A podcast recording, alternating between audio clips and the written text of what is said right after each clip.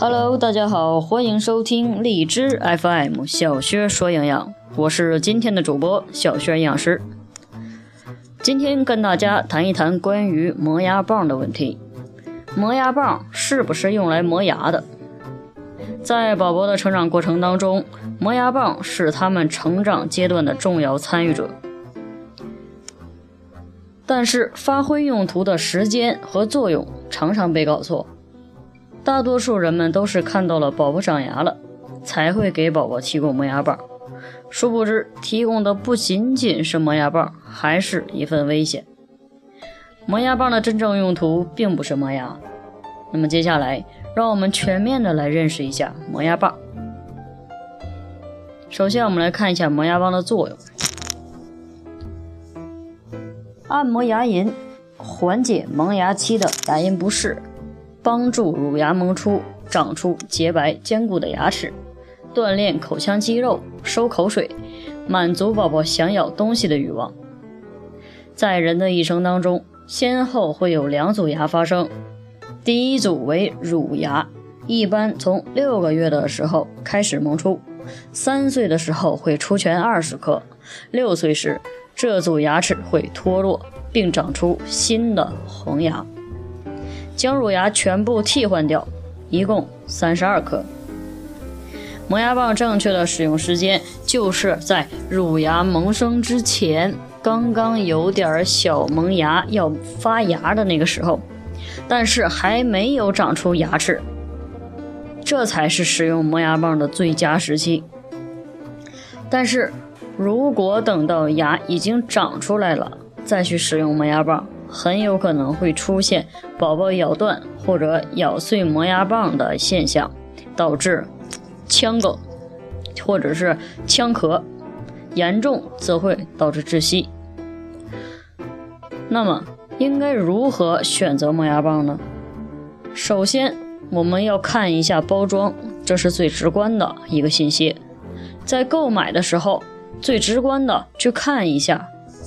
商品预包装上的配料表以及食品的营养成分表，配料表中最好是没有食用盐以及奶油啊、糖类这些东西，而营养成分表中的钠含量低一些，好一些，一般要低于六十毫克每一百克。当然，食品添加剂像人工色素啊、甜味剂啊等等，这些都是不应该含有的。妈妈们在选择磨牙饼干的时候，要注意的是，不要选择添加香精或者是口味太重的饼干，以免影响宝宝的一个味觉培养。在硬度上也是有要求的，硬度不够，像普通饼干一样那样的是不建议使用的，硬度是越高越好。避免宝宝会出现咬断、咬碎的现象。质量好的磨牙棒在使用的过程当中，会慢慢的被口水浸湿，然后变小。对于尺寸，磨牙棒的大小和形状也是非常重要的信息。尺寸过大的，宝宝的嘴塞不进去；尺寸过小的呢，又容易断裂。选择直径在一点二厘米左右的圆柱形是最合适不过的，也是最容易抓握的。其实，在磨牙棒之前呢，还出现过磨牙器。那么，这种磨牙器，有的人听过，有的人不知道。简单的介绍一下，磨牙器是一种专为宝宝设计的磨牙玩具，常见的有牙胶，有些牙胶会含有麻醉剂和消毒剂。这些物质和磨牙棒一起在宝宝使用过程中起到缓解出牙疼痛和预防感染的作用。一般一天中使用此类产品的次数应该是少于六次。